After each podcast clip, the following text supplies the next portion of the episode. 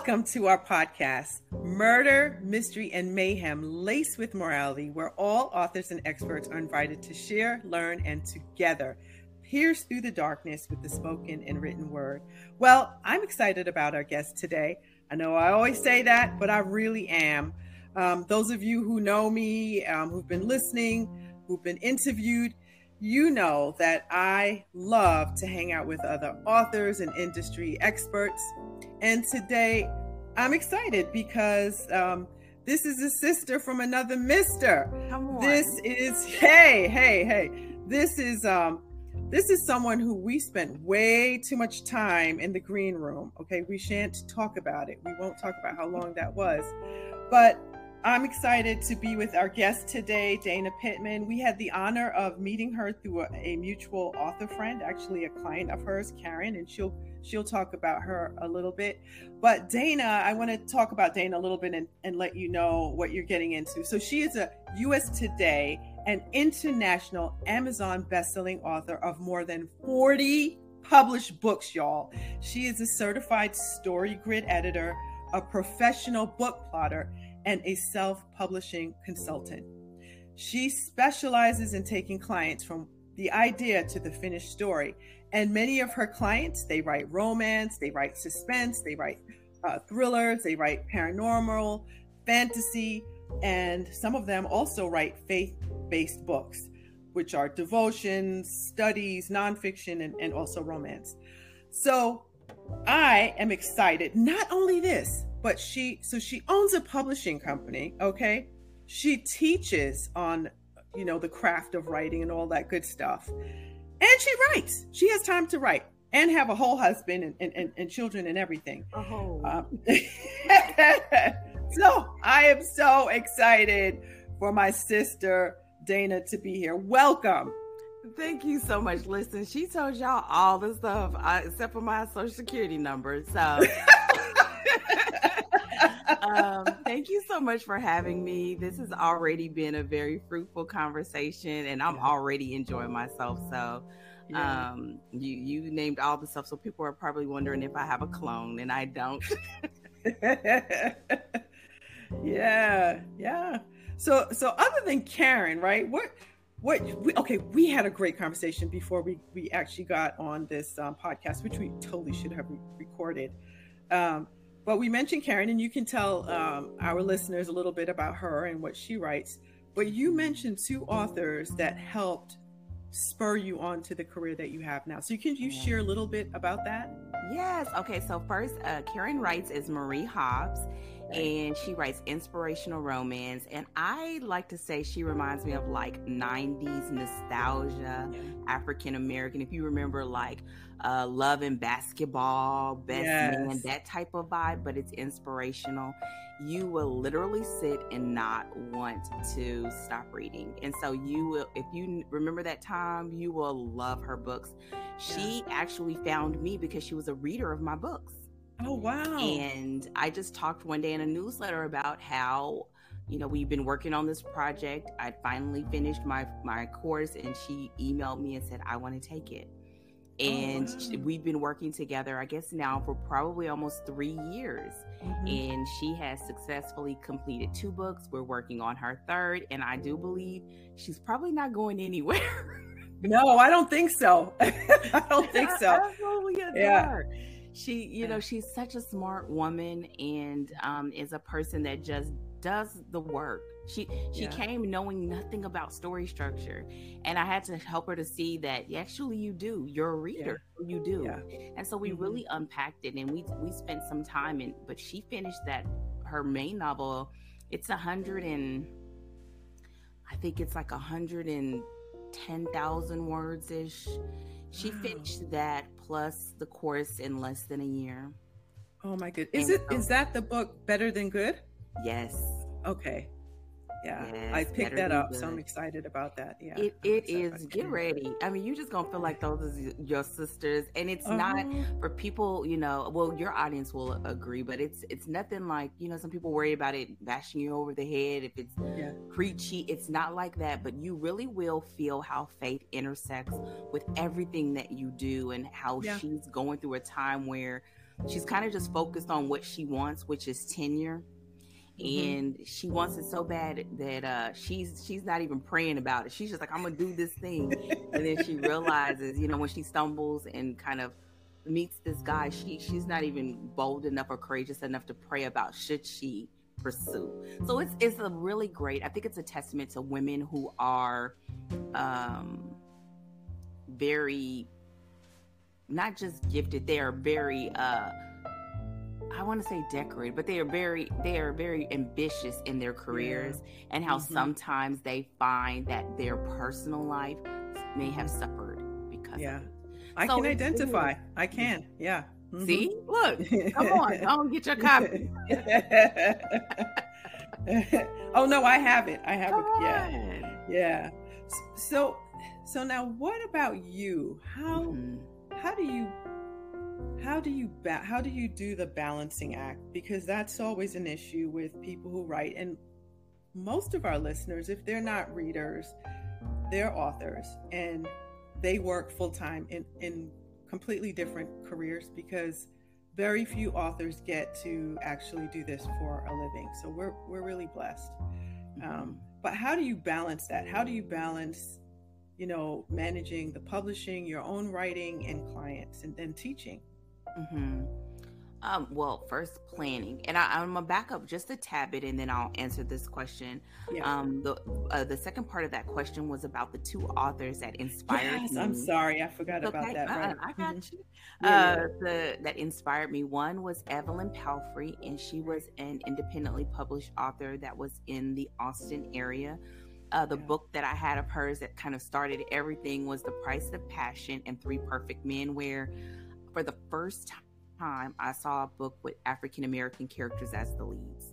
Wow. And I was blown away. And she was an I haven't talked to her in years, but she was an um, RVer. She loved to travel, and she brought that to the books. And I was like, RVing, and it yeah. just opened my eyes. And then she introduced me to Beverly Jenkins, who um, that I would just say she's my number one, um, my top author that I love. I read her book Indigo at least once a year, and I've had that book since I was in high school. Really? And yes, it's so good. Oh my goodness, yeah. she makes it. It's a historical African American romance, and she tells factual his, historical based romances based on real people, even though it's fictionalized. And so, in that mm-hmm. particular book, it's about an Afri- uh, a man that could pass um, but also he's a, a slave stealer, and they they pay him to go back and go to the south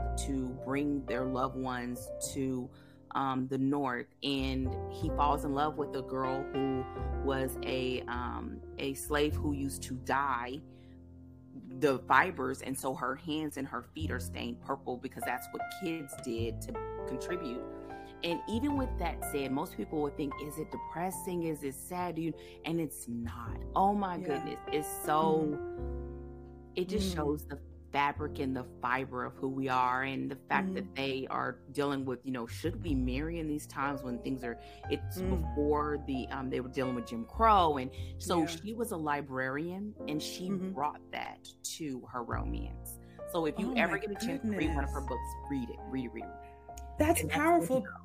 That's powerful because um, right here in Jacksonville, there's a plantation, and they have tours and all of that. But what was what's fascinating is this particular plantation specifically dyed fabric, and they talked about the cruelty to to slaves when this happened because their lives were usually short because their feet and hands were stained purple, like you said, um, or in, indigo, and because their their hands and feet often were always so wet they would have infestations of bugs in their hands and they get all kinds of infections and often died because of those things but so so it's so historically um, accurate and mm-hmm. and needed to know wow look at some of the things that people went through and how they still fought for love and normalcy during abnormal times yeah and how she just was trying to and she was um and uh, she worked on the underground railroad in the book um, and how uh, it made it hard for her to have a sense of normalcy at times in the north because so she always had to wear gloves yeah. and um, so people would not see her hands um, and it also made her um, target uh, by slave catchers Gosh. so but what i found in those two women was number one mm-hmm. Um, i found uh, brown women yeah. Right? And yeah. men. Okay, the drool worthy. Okay. I know yeah. suspense and thriller here. Um, and it made me um, envision a different existence for myself at a time where I was in a low income environment and a lot wasn't expected. And yet, when I read books, I saw options. So mm. um, now, as a person who, a woman, a wife, a mother, mm who who I get to do this for a living and help other people do it. I balance it because it's part uh, what I love to do. Um, mm-hmm. but it's part my assignment, right? Yeah. And um, to help people to realize what they've always wanted to do. I think it's a statistic like 93 or 90 something percent of people always want to write a book, but only 3% actually do it. Yes. And yeah. I'm like, I, if you go to my site, I would say I want to help people be three percenters because if I believe that if you have this nudging to write the book, we need you around mm-hmm. you, need you to yes. do that assignment. Yeah. And so, um, so those two women helped me. They they and before that i never read romance before. I'm like i mm. had friends i was used to say why you read those little books? That's what i used to say. Oh you didn't read harlequin? No. I didn't until after i found them and then that's when they had kimani press and that's when they had other um i remember when bet had arabesque. I used to read yeah. those books and so um and then and then to know now um, the overflow of that is now that I, I write an African American romance, I write interracial uh, romance, I help people to realize their writing dreams and and the way that I manage it is a very tight calendar at times, but yeah. um, always being aware that that's a part of myself that I always want to express. So it's always okay. a priority. Yeah. Well, so tell me, tell me why that's important to see yourself in print. And mm-hmm. what I mm-hmm. mean by seeing yourself, by see, you said you had never, you had never seen um, writing that that engage African American people or people who were in, you know, mixed relationships or what. Tell mm-hmm. me how that empowered you. Well, it empowered me number one because I I remember reading about um, having dark brown skin and I'm yeah. dark tone. You know, I'm not, I, yeah. I'm on the, you know, as a person that's a darker toned uh, black woman, you know, when I was younger, that was a thing, right? Yeah. Um, so mm-hmm. reading about that, reading about them going, being doctors and lawyers, and I was thinking, what? Because at this time, um, we lived in a project. So I wow. that's that was so outside of that was the projects in the 90s. You talking about crackheads and so your environment, my environment said one thing, but books told me mm. something else. Oh my goodness. So to me, representation, people think it's just about, oh, it's got to be nonfiction, it's got to be educated and scholarly. And my thing is this I would probably have more people pick up my book than a nonfiction person will at, at any given point in time, right? Mm-hmm. Um, right. They there for the steamy, sexy times, but I there's a lot of things that I can do in those words, in those sentences, and in those paragraphs, in those chapters. Yeah. And so to me, it just gave me in my brain options because just like you can read a story and see solutions or see problems a different way or mm-hmm. see um, through someone else's eyes and their lens, you can also expand your options. Yes. And it makes you wonder, hmm, I'll, what if? Yeah. What if what if I wanted to? Maybe right. I, I, maybe I could get an RV. Maybe I can ask my girlfriends to and the moment you start that what if dialogue, it just change it changes your life and everyone that has uh that's in your sphere of influence. Everyone yeah. changes. Uh, yeah, and and you know, typically you you're not you you don't see things with black people going camping or having an RV Um, and so that just opens up other doors and it stops stereotyping even our hobbies or yeah. our, our, recreational activities. You know? Girl, they were glamping before glamping yeah. was a glamp. Okay, it was three sisters in an RV riding around having a good time. They were glamping before it was a thing. And, wow. and I I remember when we when I finally met her and we would go and we'd have lunch and stuff and she still was an RVer. She would go um and go to uh, concerts and stuff in Louisiana and she just would get in. And to me, it always was a, this representation of like don't limit yourself. You can do right. absolutely anything. All you have to do is want it right. and be willing to work for it. And now you know, um, I remember uh, here uh, a, a, year or so back, I interviewed uh, Miss Beverly, and she said, you know, you you young writers now get to pick up the baton wow. and tell our stories, right? Mm-hmm. And to me, that's what it is. It's about telling our stories, telling stories of Black women, whether we are depicted as super strong and argumentative or whether we are depicted as don't nobody want you or especially in this in the influence of love you know single yeah. parents and and mm-hmm. i get to tell all of those stories and mm-hmm. i try my absolute best to represent it well the good bad the ugly and yeah. the hot you know what i'm saying and um and while i'm doing it i learn about me and people and humanity and yeah. I hope that other people do too. And I get so many times, I know them. I wish I had a family like this. Mm. And because I want them to feel that way, I want them to yeah. feel loved and I want them to feel seen. And I want them to feel like they can leave whatever they had before they picked up that book. They can leave it to the, to the left. It'll be there when they're done mm-hmm. and have a really good time. Amen. And so, yeah. Oh, wow. That's so good. And just to think of how that interact because you ended up writing um it was it evelyn? Evelyn mm-hmm. evelyn a letter and she answered you and then invited you. yes yeah. i wrote her a physical letter. A real letter not an email letter. no email. We didn't have email back then. Oh! A physical letter put a stamp on it mailed handwritten. And she and she wrote me back and she invited me to a book club meeting. And I was 16, and to be wow. and, it, and and to me, I, she invited me to a mansion. You let wow. me tell. It felt like I was going to a mansion. So right. it changed. Literally, it changed the rest of my life. My goodness. Literally. Wow. Because I went into a bookstore. The bookstore owner recommended the book. I bought mm-hmm. the book. I read it.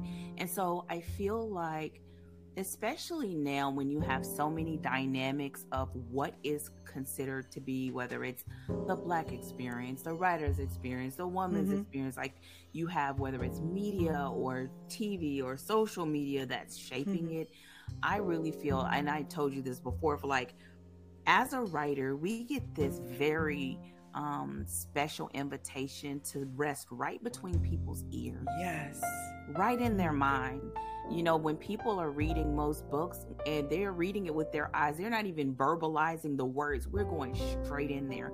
And I take that responsibility. Um, I don't take it lightly mm. um, because I really feel like it's an opportunity. And honestly, there, it's just you and that person. Mm-hmm. That's it's right. just you and that person. So, all of that it forms even though when i sit down and i put my fingers on the keys or i dictate it's just me and that story of the people that's just gnawing at my yeah. I can't let it go. Um and that they're just you know chomping at the bit uh, for yeah. their story to be told. And i just am i'm blessed that i'm the one that get that i get to tell it and that i've managed to make it so that i can support my family and do it too. So mm-hmm. um now I, have told you my kids uh help in the publishing company my husband does. Yeah. um and so we don't publish other people. We now have other that are now we do stories and acquire stories now yeah. but not like an open um because that's not at least not now but right. I get to really just tell stories and now I get to do stuff the shapeshifters and so it's just yeah. a lot of fun a lot a lot of fun but this speaks to the power of mentorship, right? Oh yes. The, oh, the power of um, relationship in this community, and and having people who take the time to walk you through you know how to do this and open doors for you you know and i find that writers tend to be some of the most giving uh, people who are just they just i haven't met them anyway who are not competitive against each other um, they're just so willing to help each other. And it is especially powerful when you read an author who looks like you who experiences things like you and and then open doors for you in what she writes. And then forms a relationship with you and and and is in, engages you and is not um, stingy with her platform and with her connections and then goes on to introduce you to other people and circles that help to you know create the path for your the profession that you're in now what an amazing story mm-hmm. Yeah, and I mm. think part of that too, because of how long I've been doing it. I remember when I first started doing self publishing, there was, I mean, we didn't have the internet, right? like, let's come on, let's keep it 100, right? We didn't have where you could just go on, or like you would have books in a lot of circuits, but it wasn't a lot of brown people. Right. And, um, and, um, a lot of times when you did meet people back then, it was street vendors or right. it was selling out the back of their, their cars in the that. Yeah. Also, you had to, you know, you didn't do print on demand, you had to buy a thousand copies of plus. Exactly. So mm-hmm. learning how to, once I started doing it, that's what transitioned transitioned me into services because it was mm-hmm. nowhere. Yeah. And um and starting to help people to be able to do it for themselves because I knew I I never really aspired to just kind of have a whole publishing house. It just seemed like mm-hmm. it would be overwhelming. But it was helpful. It was. I just felt like you know all the doodads and the doohickeys you got to do. Yeah. But um, but to be able to walk people through the process, and that's where people like Karen can come into play. We right. started where she just had an idea and now mm-hmm. walked her all the way through. She owns the rights to her stuff. She knows mm-hmm. how to mm-hmm. go in and publish her own books. She yeah. knows all of that, and I'm right along with her through the whole process. Yeah. And it's really a, a, a, a another manifestation of someone helped me. Yeah so now I help her, mm-hmm. and so on and so forth. So it's yeah. it is, and and now look at the story she's telling, right? Mm-hmm. Um, of faith and um, African American and like now Black love and yeah, know, it exists. it's real. so it is. It's just like I said, I, I remind myself often there are moments where I literally will stop and was like, I get paid to do this. Like, it the fact that I get paid to read, like it's just I don't think it will ever get old. Yeah, I hope it no, never if you, old. No, if you love it, it, it never does get old. But mm-hmm. piggybacking on our last question when I was mm-hmm. asking, how do you do it? How do you mm-hmm. manage to wear all of those different hats and do it well? I just well, the first thing is like literally, it's a schedule. Uh, part of it is literal. Uh, I do time blocking there are certain days where certain that I work on solely on particular tasks. Like I get up at three, and by the by five, I'm at my desk, and from five to nine, I work on my own work. Wow. And then from nine until um, one, I'm either in uh, coaching, um, editing, one on ones, um, sometimes I'm doing things like this, which usually I only do these on Fridays because yeah. that's my free day. I don't I don't book stuff, but stuff like this. Right. And then um, I take a nap almost every day because yes. I need to refresh. Oh yes. And um, and I have lunch with my husband, and we yell at I yell at Jerry Springer on our lunch break. and we do it every day. People like, you watch that garbage every every day, every day. Garbage, and because girl. we need to be able to like reset and laugh, yeah. and we just, yeah. it's just, we literally are having a hoot.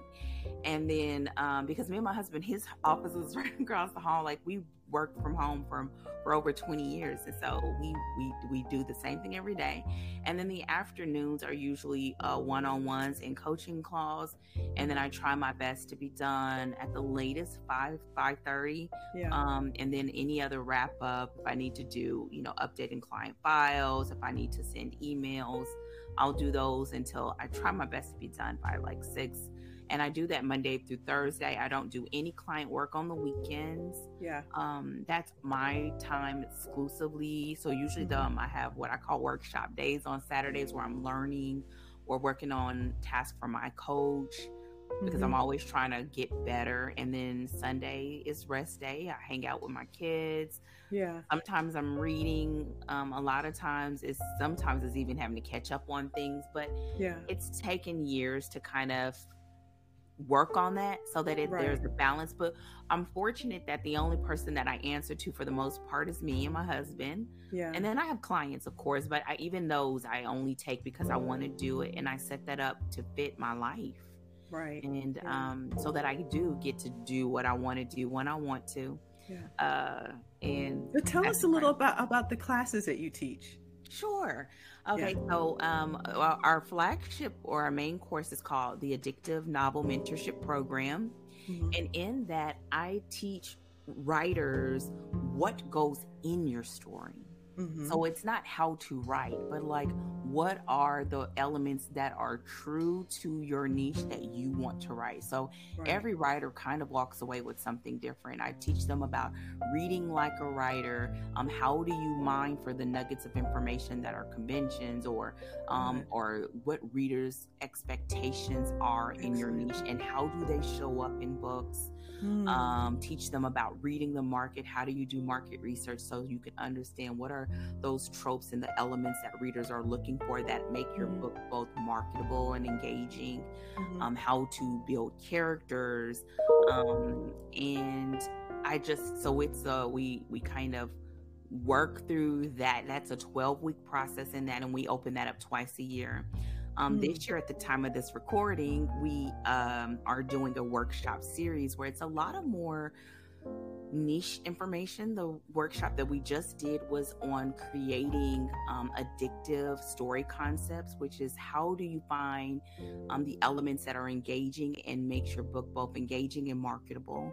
So oh. it's really not about just romance. It's really about how do you read the romance or your niche market and how do you take those elements and mind them in such a way before you plot before you right. write and mm. um, the next one coming up um, is going to be on a, like a deep dive in characters which i call it's it's the characters for me uh, so it's not about yeah. eye color or what they like to eat but it's yeah. about what makes characters those that readers will love okay. or that they love to hate right? And what causes that character to be that way? And what mm. are the mm. questions you should ask yourself? And then I show them how do you get that information on the page? Right. So it's workshops like that that I'm usually teaching my clients in a one-on-one capacity, but because I don't have a lot of one-on-one capacity space, we yeah. decided to start bringing some of these specialized workshops um, we're going to cover some other very pressing topics like um, dictation and uh, research. How um, we have uh, creating series because I do not start a book in a series until I have an idea of where the entire series is going. Mm-hmm. Um, the different depths of uh, plotting, which I call plotting accordion, whether it's yeah. a little or a lot based on your particular writing style. Mm-hmm. and a couple of others. So it's some yeah. of the things that I teach but it's kind of an in depth so that people can get it if, um, if they can't get to me on a one on one capacity. So, is it specific to romance writers or can anyone benefit from your classes? Great question. It's anyone. Now, my primary clients are romance and fantasy, but yeah. if you are developing characters, everybody yeah. needs characters. Amen. So, right. Yeah. and, and, I edit, you know, I edit others, but those are like my core because it's kind of what I love. But it can be anyone. Um, I okay. do help them to try to, um, if there's elements. So, for example, one of the elements that I have when I do, um, I teach a technique called um, the uh, Perfect Seven, which are the seven elements that you can prepare before you sit down and write a scene so that you mm-hmm. don't stare at a blank page.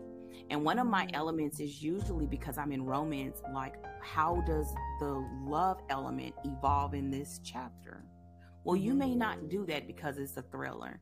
Yours may mm-hmm. be what is another red herring that they're experiencing, right? So you would define that particular element in a way that serves your reader, mm-hmm. right? And so I help them with that. But in the end it can be for anyone it really right. i really like to teach the fundamentals so that if i'm ever working with them one-on-one yeah.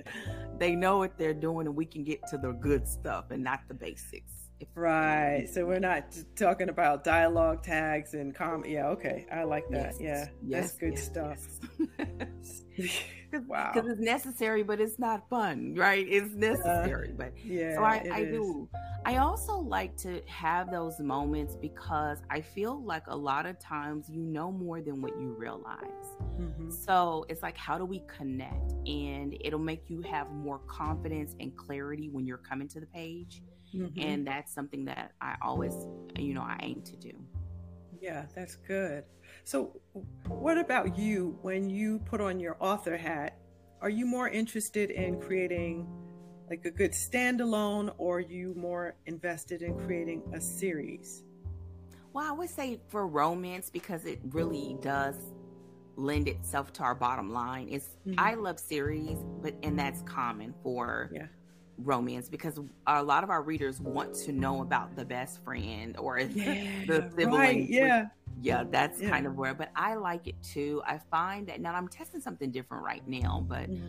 I find that I like it because it allows me to go in depth with characters without being stuck to those two characters, right? right? Okay. Like I can, uh, I was telling you about one of my biggest series, which is um, the Southern Gentleman series, yeah. and um, in that series, I thought about this these parents that were married and they got divorced. Basically, they had a, they own a soul food restaurant in Houston. Right. It's fictitious, but a soul food restaurant in Houston, and essentially having kids and having a restaurant essentially destroyed their marriage, right? Oh, and they got a I divorce.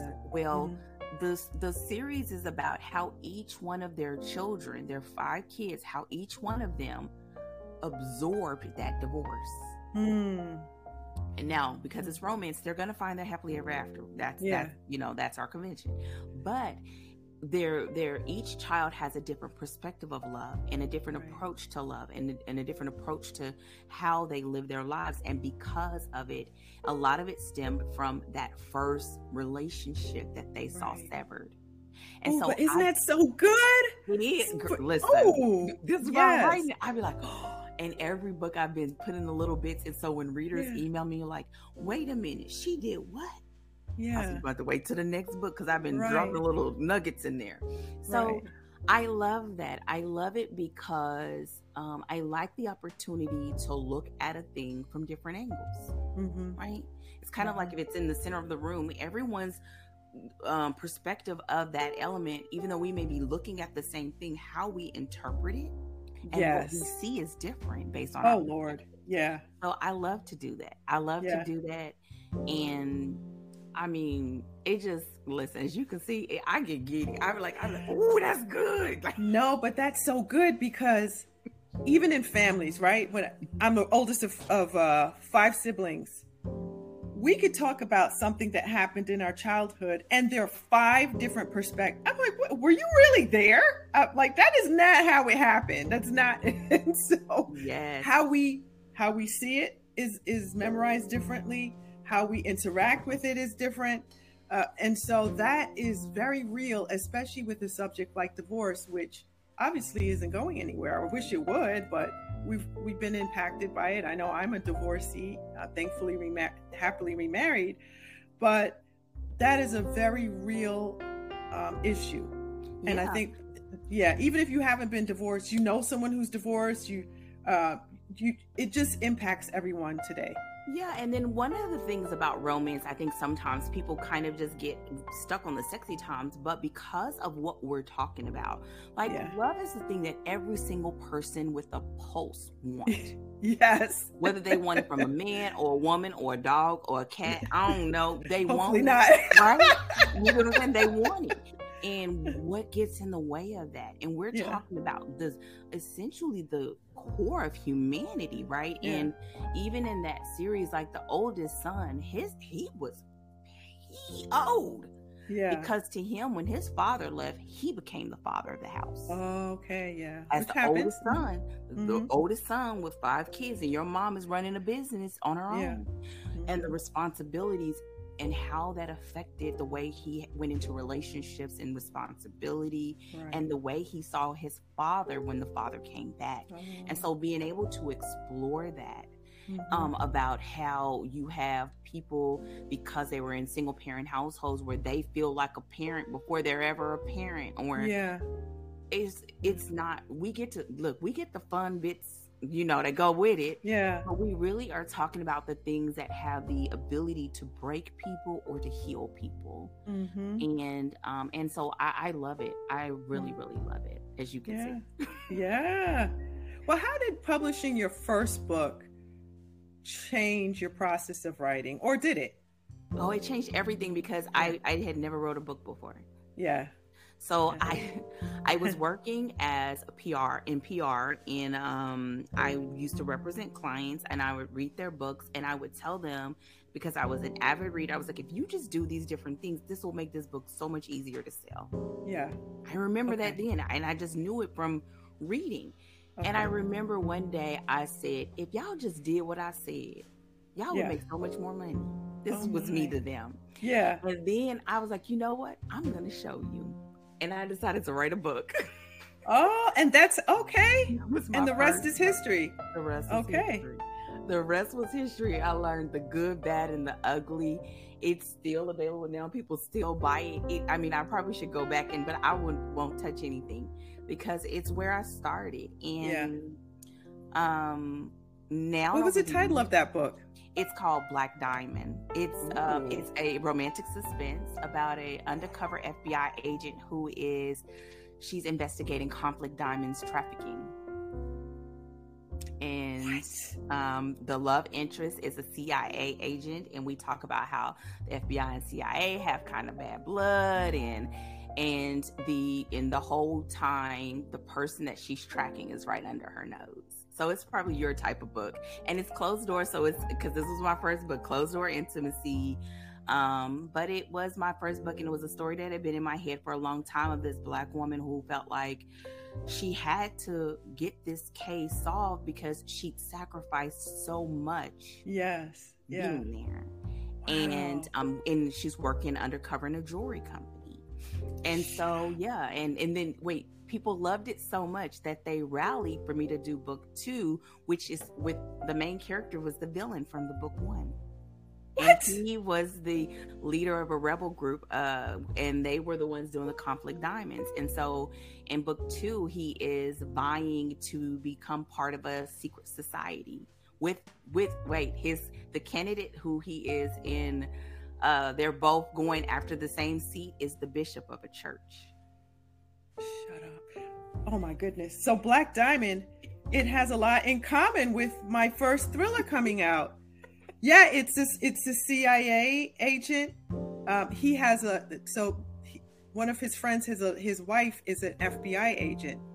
Okay, and and now I'm writing the prequel because her story wanted to be told. So she now she is that oh, but oh my gosh. Yes and i doing the research there's conflict with the fbi and cia yeah.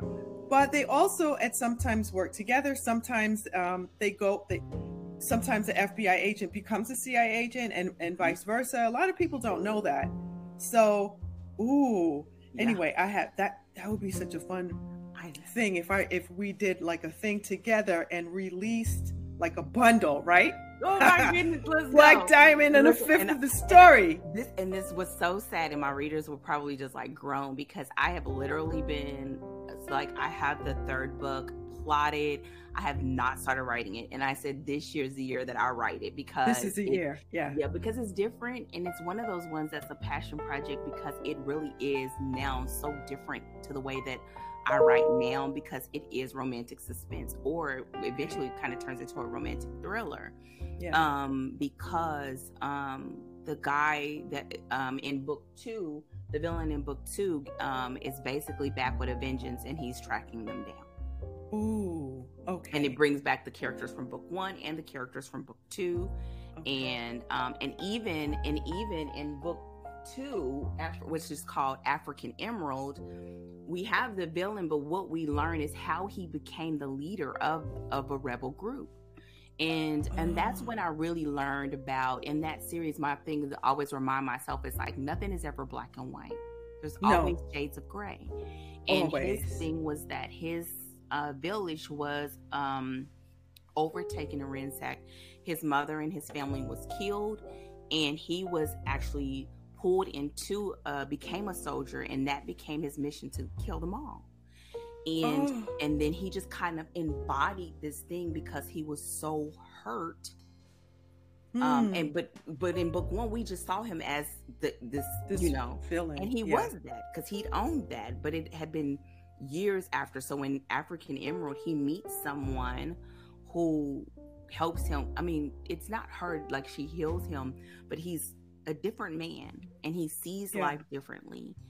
And um and so I really got to explore a lot. Um um the bishop is doing money laundering and um through the church. And but he, but even his story, That never happens. Never. right. And even his story, like his backstory, was really the thing of like having the type of father who had a wandering eye that was a preacher and yeah. what it taught him. And so I really like I like to explore both sides. My thing that I tell myself when I'm writing those books is like there's very few people who wake up and say I want to be bad today. How no, many people can they get there by by circumstances, exactly. Right? And it's like everything is a decision. That means you're only one decision away from making a different decision. Oh right? my, that's a whew, that's a nonfiction book all in itself. Listen, and that's and that's how I go into writing those stories. When people was like, "Oh my gosh, he's so bad," but I just want to keep reading about him, and I was like, "Because you see his humanity, you see right. what the struggle is, right? Yeah. Like you see it, and um, and I and that's writing a good villain is making mm-hmm. is is not just making them all bad, but just showing the depth of character, how they got there, um, you, you know what what was going on in their past yes. or even their present reality to get them to that point. There's always a story behind exactly. it. Even when we see these heinous things that happened, uh, that happen in, in real time, there, there's a, re- it was, it didn't just happen overnight. That person, well, their conscience was de- decomposing all along because of thing after thing after thing. And it also shows us maybe, you know, too, how you know how we handle uh, certain things how we not allow it to to make us toxic or hateful or murderous you know and I think the other part too, which is another thing we talked about earlier, it really helps you to see how literature really plays a part in the fabric of our lives, right? Yeah. Like in different ways. And I think people can easily see that in in um, nonfiction. But I mm-hmm. love to champion, as you can see, how yeah. fiction does the same thing if you let it.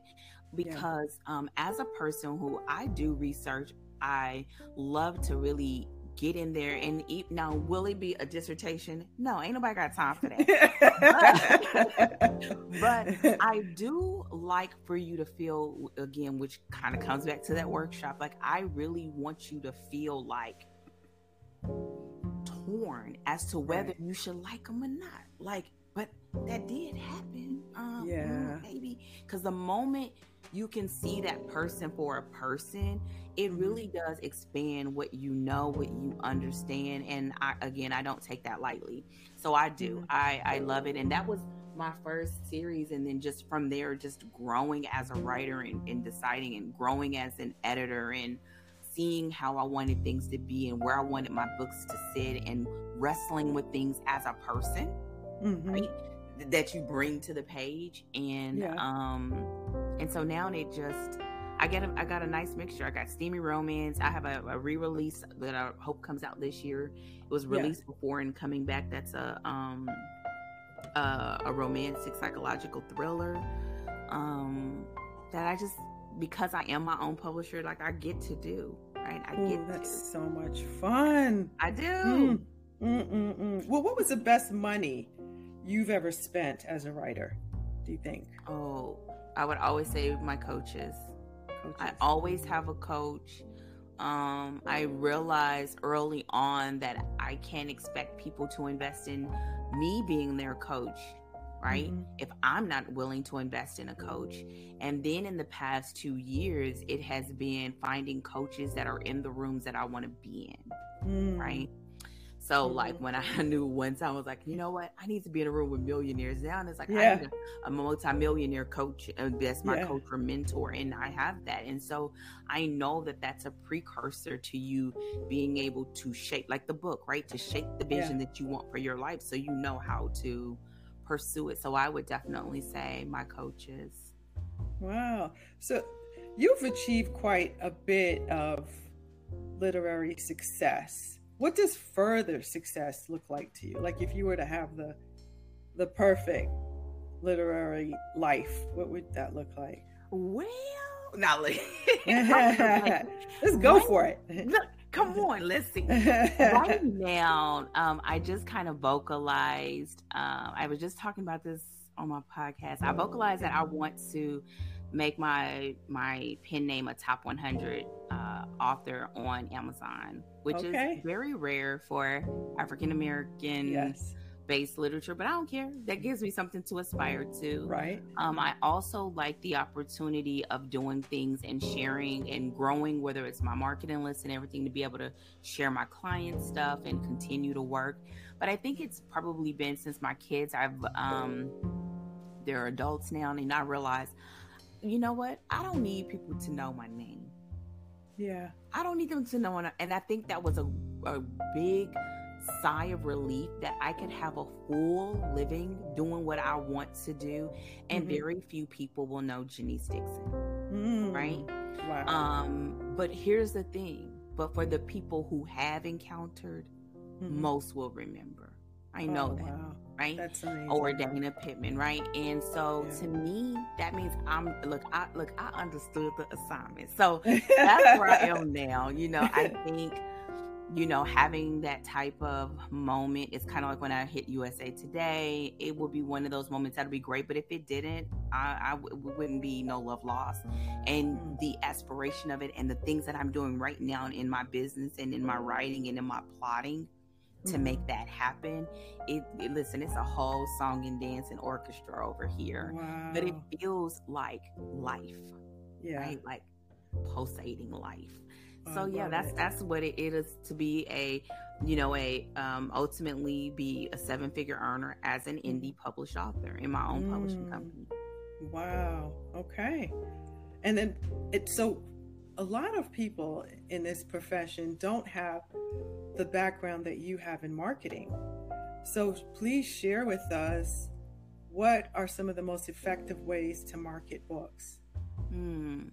And this is an area where, like, now I have two mentors that are just beasts of marketers that yeah. I'm like love sitting under them because I know to make this next transition, like, I learned how to do it to get to five figures and now I'm working to get towards six so that seven is yeah. in my reach, right? And so wow.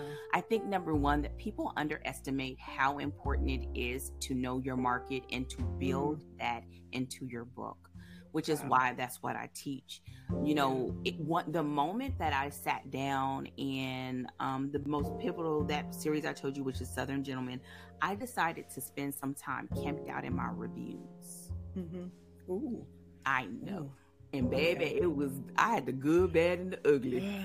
It was like some of it made me happy, some of it made me want to cry. I was like, why would you say that? Like, Ooh. goodness, who kicked you? Yeah. Who peed in your yeah. cereal this morning? you know, was, I'm like, how do one review is like this is the best thing ever? And this was like, yeah, who let this woman write? You know? Oh no. And so I sat there and I really wanted to know why do people love reading my books? I know why I like writing them. Mm-hmm. But I didn't know why people loved reading them. Mm-hmm. And what I did is I did that for probably a couple months.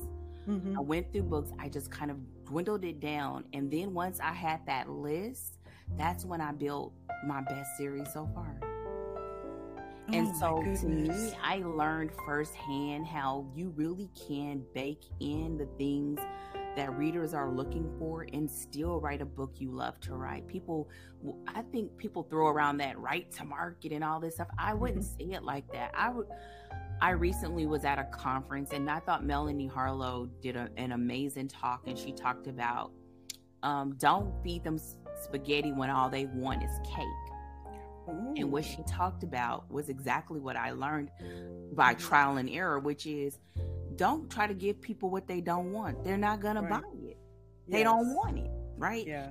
And so my thing was like when I'm working with my clients is how do we find the intersection between mm-hmm. what you want to write and what mm-hmm. the market is looking for. Mm-hmm. And when I went into that series, I just I knew what I was going for. I knew what I wanted. I knew I wanted four brothers. I knew I wanted one sister. I knew I wanted. I knew each one of their makeup makeups before I wrote a single book.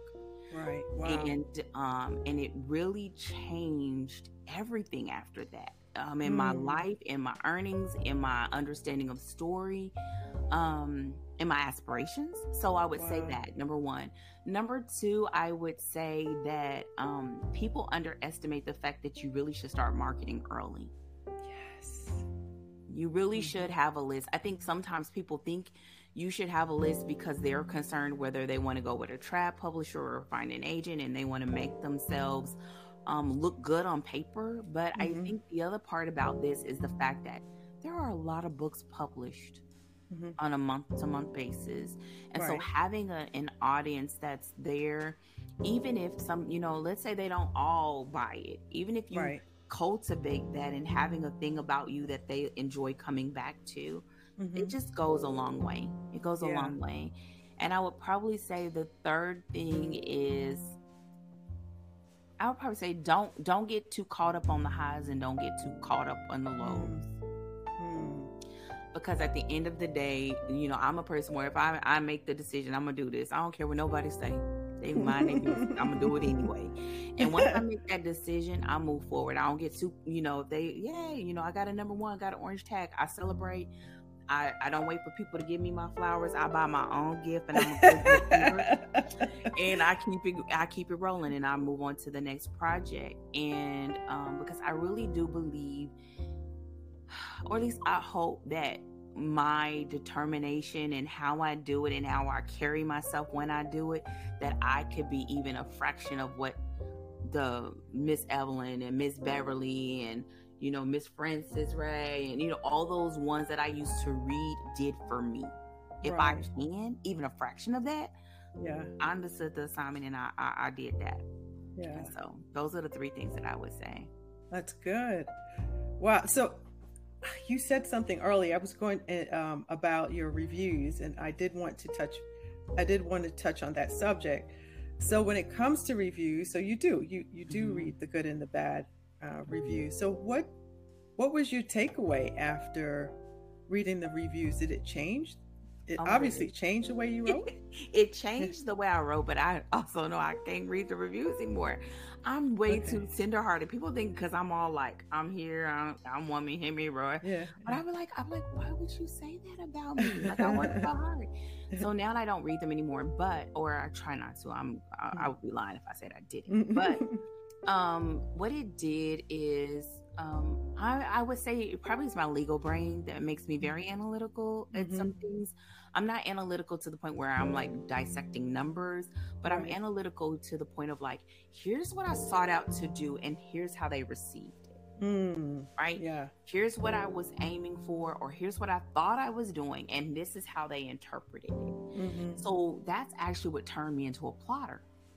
Ooh. um because i took that and i was being very intentional it's like okay if this is what so how do i make it you know it's kind of like how do i turn it a couple ticks this way because mm-hmm. in the mm-hmm. beginning i was like i'm not getting reviews and people are not like i know it's a good story when people read it they love it what's yeah. the deal and right. I really found out I just wasn't putting enough tropes in my stuff, or I wasn't mm. marketing it appropriately. Mm-hmm. Um, and so I find I found that in that it let me know what I was doing right, where I could grow, and then it, and then what I did is I literally started taking classes. Mm-hmm. I started I started like being very honest with myself on the things I just I'm just not gonna change. I'm just not gonna change it. Yeah. And so people are just gonna be mad about it or the yeah. things that I knew I could get better at and I wanted to get better at. And yes. I would, I'm always in a class.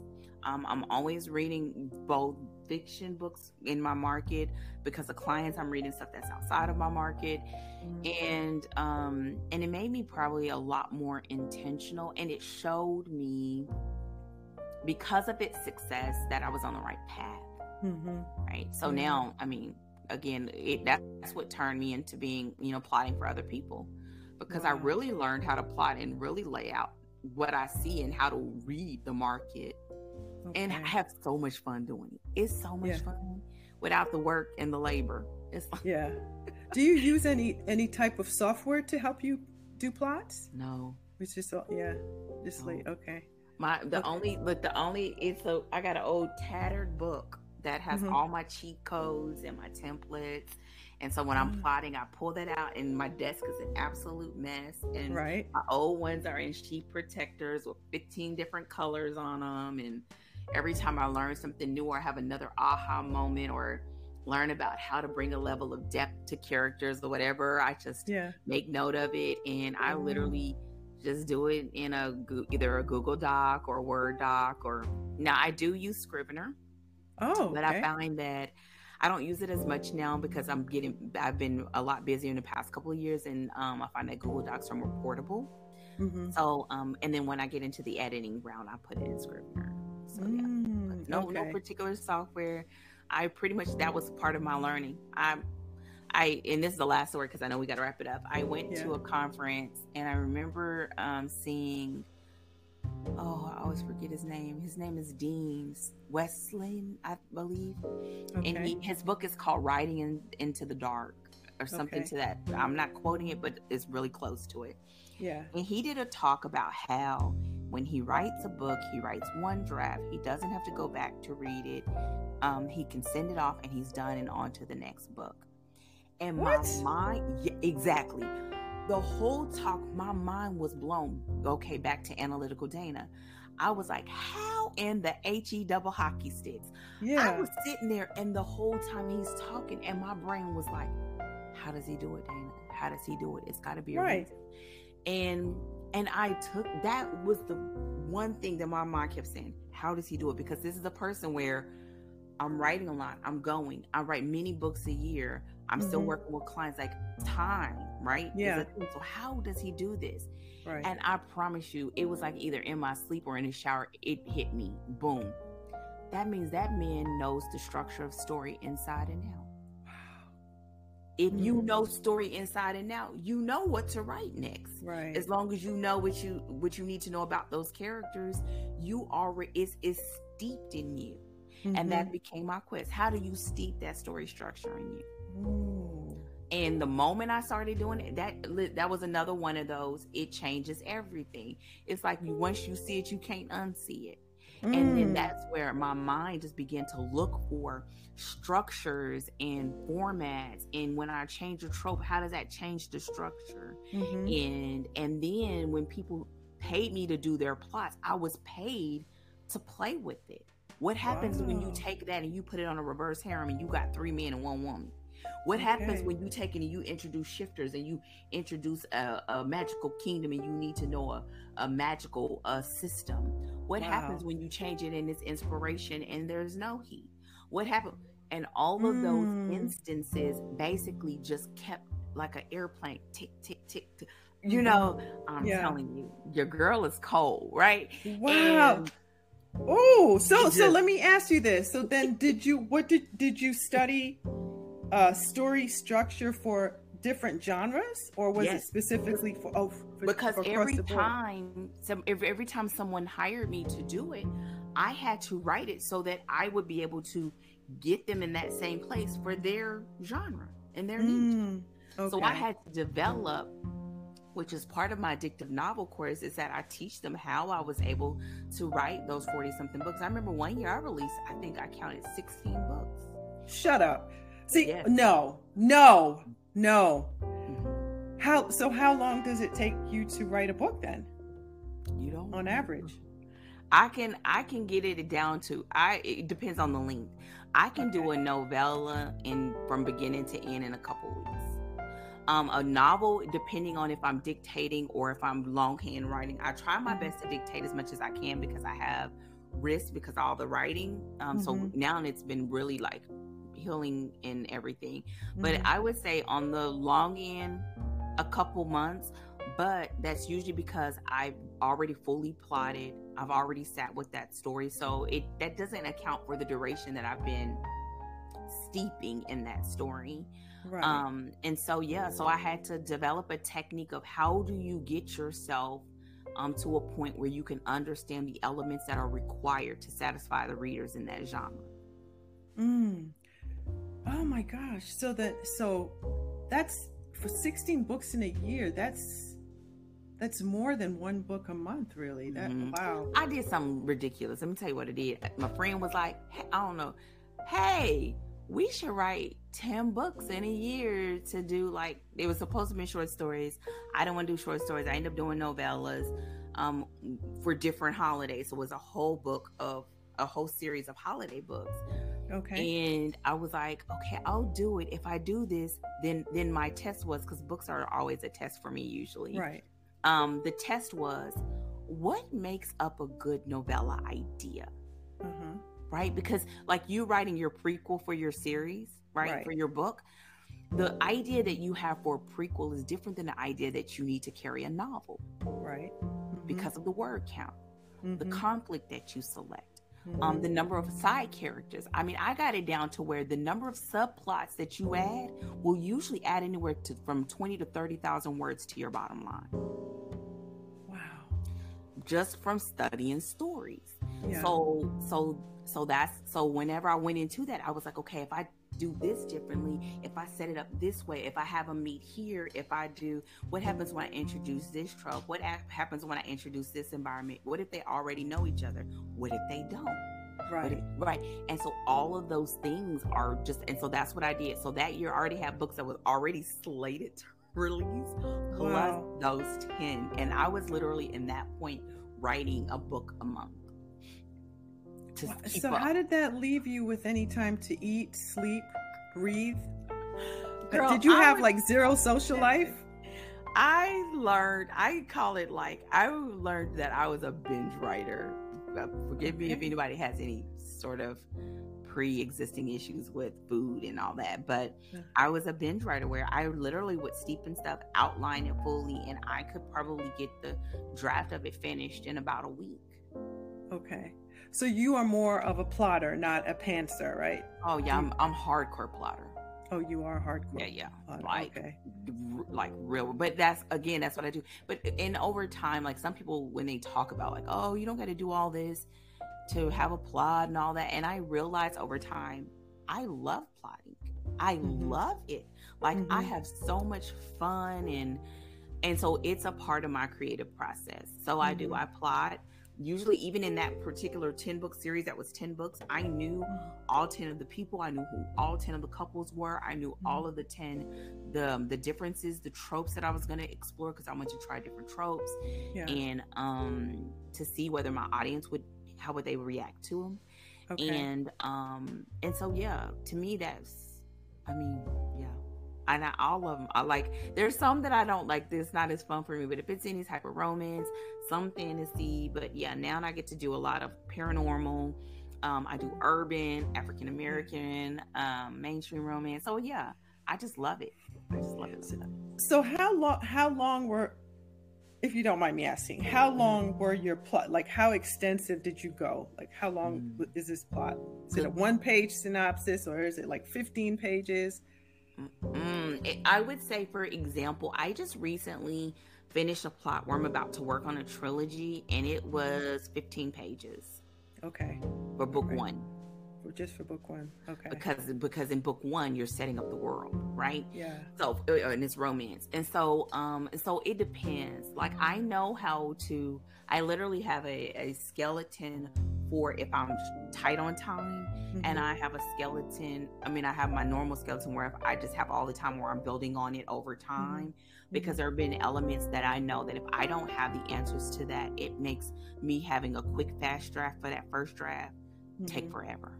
Okay. Yeah. So is this something that you created yourself or something that you purchased or you just learned? I created from somebody else. Yeah. Oh, you did.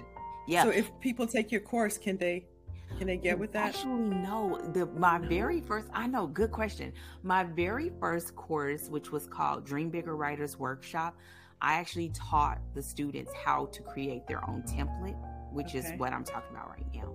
I don't make that course available anymore. Um because I'm I'm wrestling with whether I should write it as a book.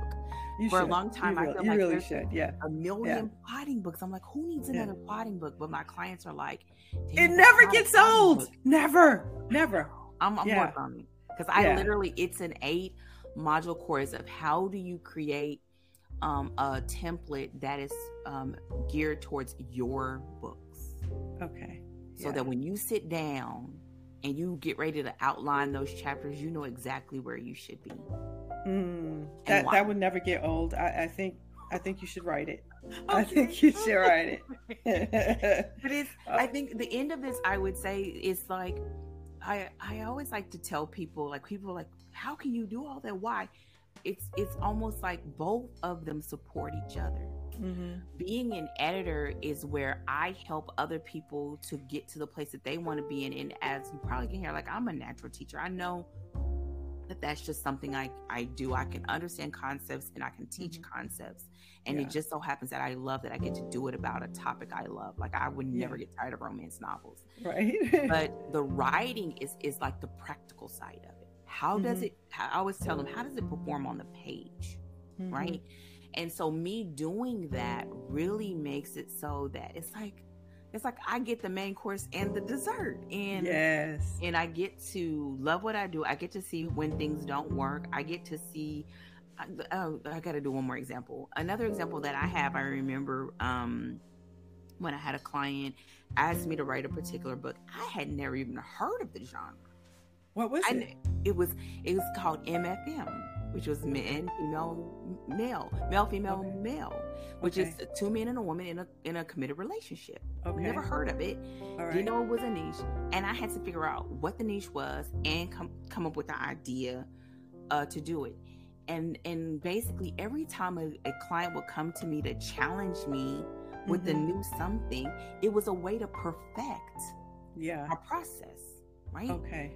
Because because you're giving me it's i'm sure that to get your doctorate degree you're giving me um elements that i normally would not have to wrestle Mhm. with Right. because it's not in my wheelhouse it's not even in my my sphere of influence but because you're introducing it now i've got to figure out what are the parameters what's Mhm. necessary what's extra then i got to figure out how do i build these characters and then ultimately how in romance do i make it believable Right. right? That two men would agree, right? Right. How do you yeah. make it believable? How and so, do that? how do you add the stakes? How do you add Yeah. the conflict?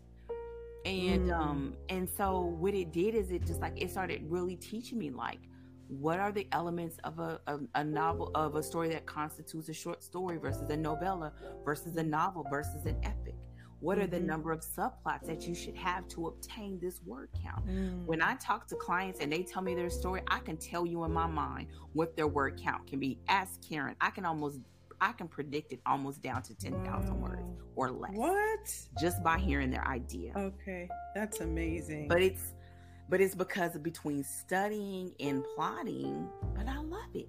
So it's just like it'll never get old. no. And you sound so good at it. Your your clients sound like they're really fortunate to work with you. I hope so. Like I don't take a lot of them because I'm busy, but Yeah.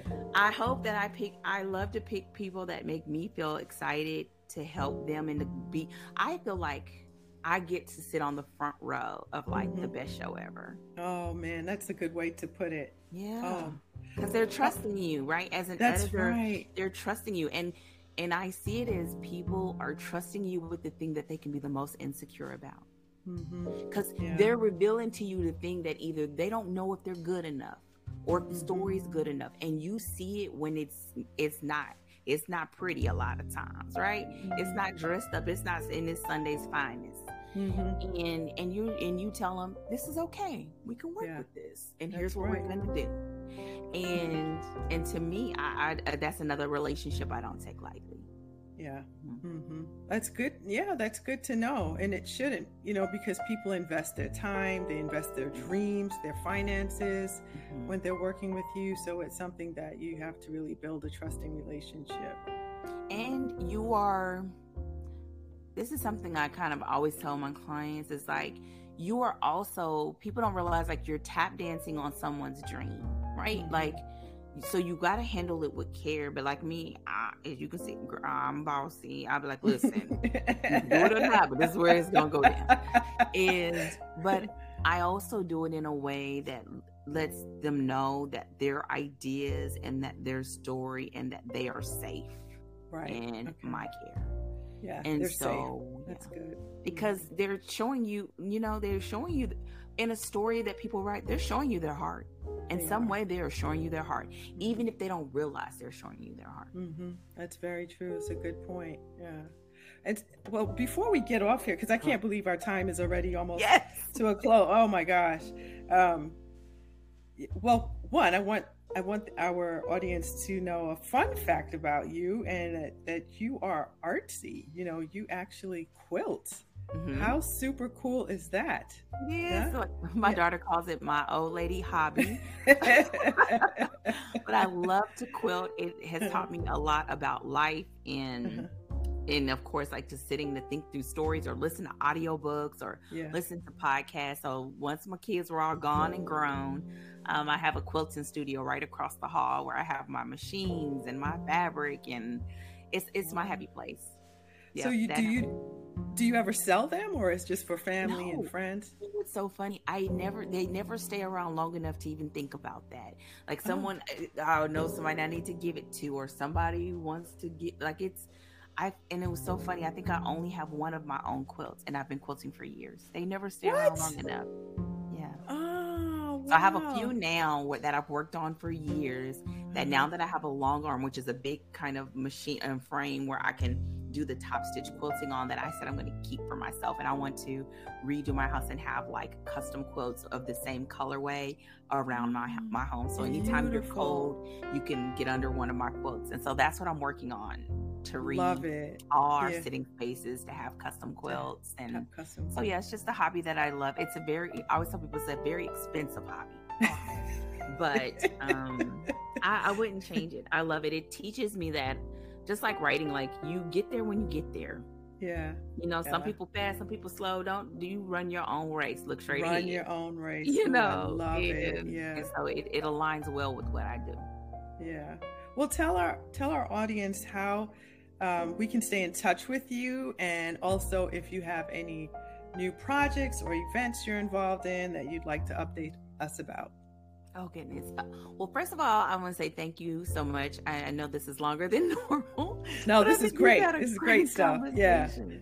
um, so you can find me at danjatales.com. That's D A N J A T A L E S.com.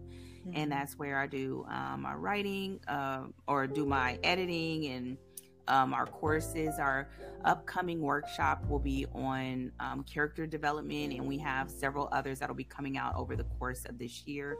So if you mm-hmm. join our newsletter, you can find out about them. Um, also, um, you can find me at Janese Dixon, and that's J A N E S E D I X O N dot com. Mm-hmm. That's um, my name that I write under. And you can see my books, and you can go to Amazon and just see them all there. Just go ahead and peruse, grab you a copy or two. Yeah. Um, but I would say, um, and then uh, social media, Danja Tales, you can find me. Um, yeah. And you can find me as Dana Pittman um, on Instagram and but I don't be on social media a lot, so that's why I'm, i mean you can find me there, and we do I do yeah. posts, but I'm right. infrequent. I'm more of a newsletter kind of kind of girl. I'm trying to hey. get away from social media because it's like it's time suck. I don't have time like that. yeah, yeah. And you yeah. built enough platform where you could do that, but you have something that works. You have your newsletter that goes out. And, uh, lots of word of mouth. Yeah. Wow. Oh, and the so, podcast too. And your podcast. Tell yeah. us about your podcast. Yeah, it's just yeah. we we are a few episodes in, but I do have some great ones coming up, and it's called Romanced by the Book, and it really is kind of a an eclectic mix of me talking to writers and people in the um, literary industry, talking about their journey tips for writing. Um, there's going to be some encouragement, mm-hmm. inspiration, a couple of kicks in the tush. um, really, for people that have a dream to write, I really want people to make the thing that they love the thing they do. Yeah. And so, it, for people that want to pursue writing full time, and then it's not a marketing place. It really is about the heart and the work that goes into it. And so I mix it up. I have an interview coming up with my favorite author, Beverly Jenkins. I did um, interview Miss oh. Beverly. Um, I have interviews with fantasy writers.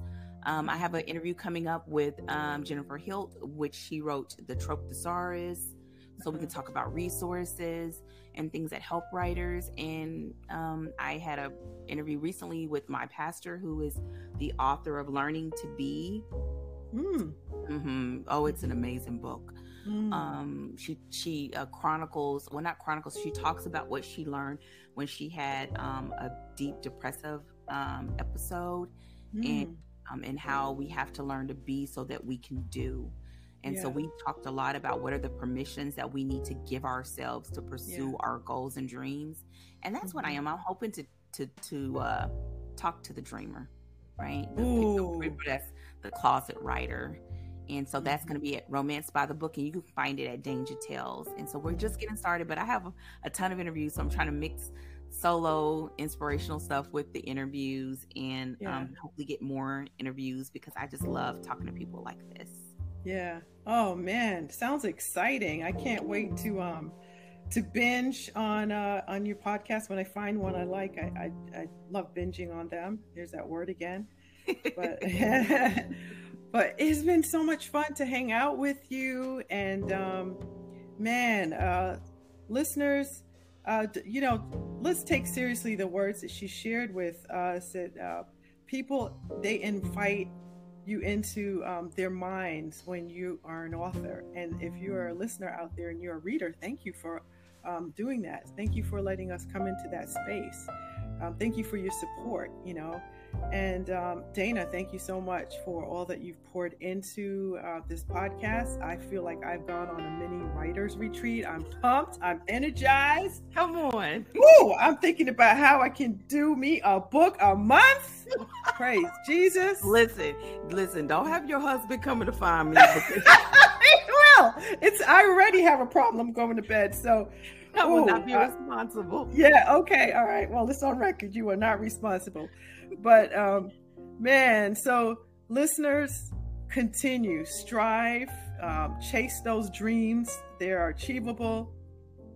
And just know what it is to pierce through the darkness with the spoken and written word.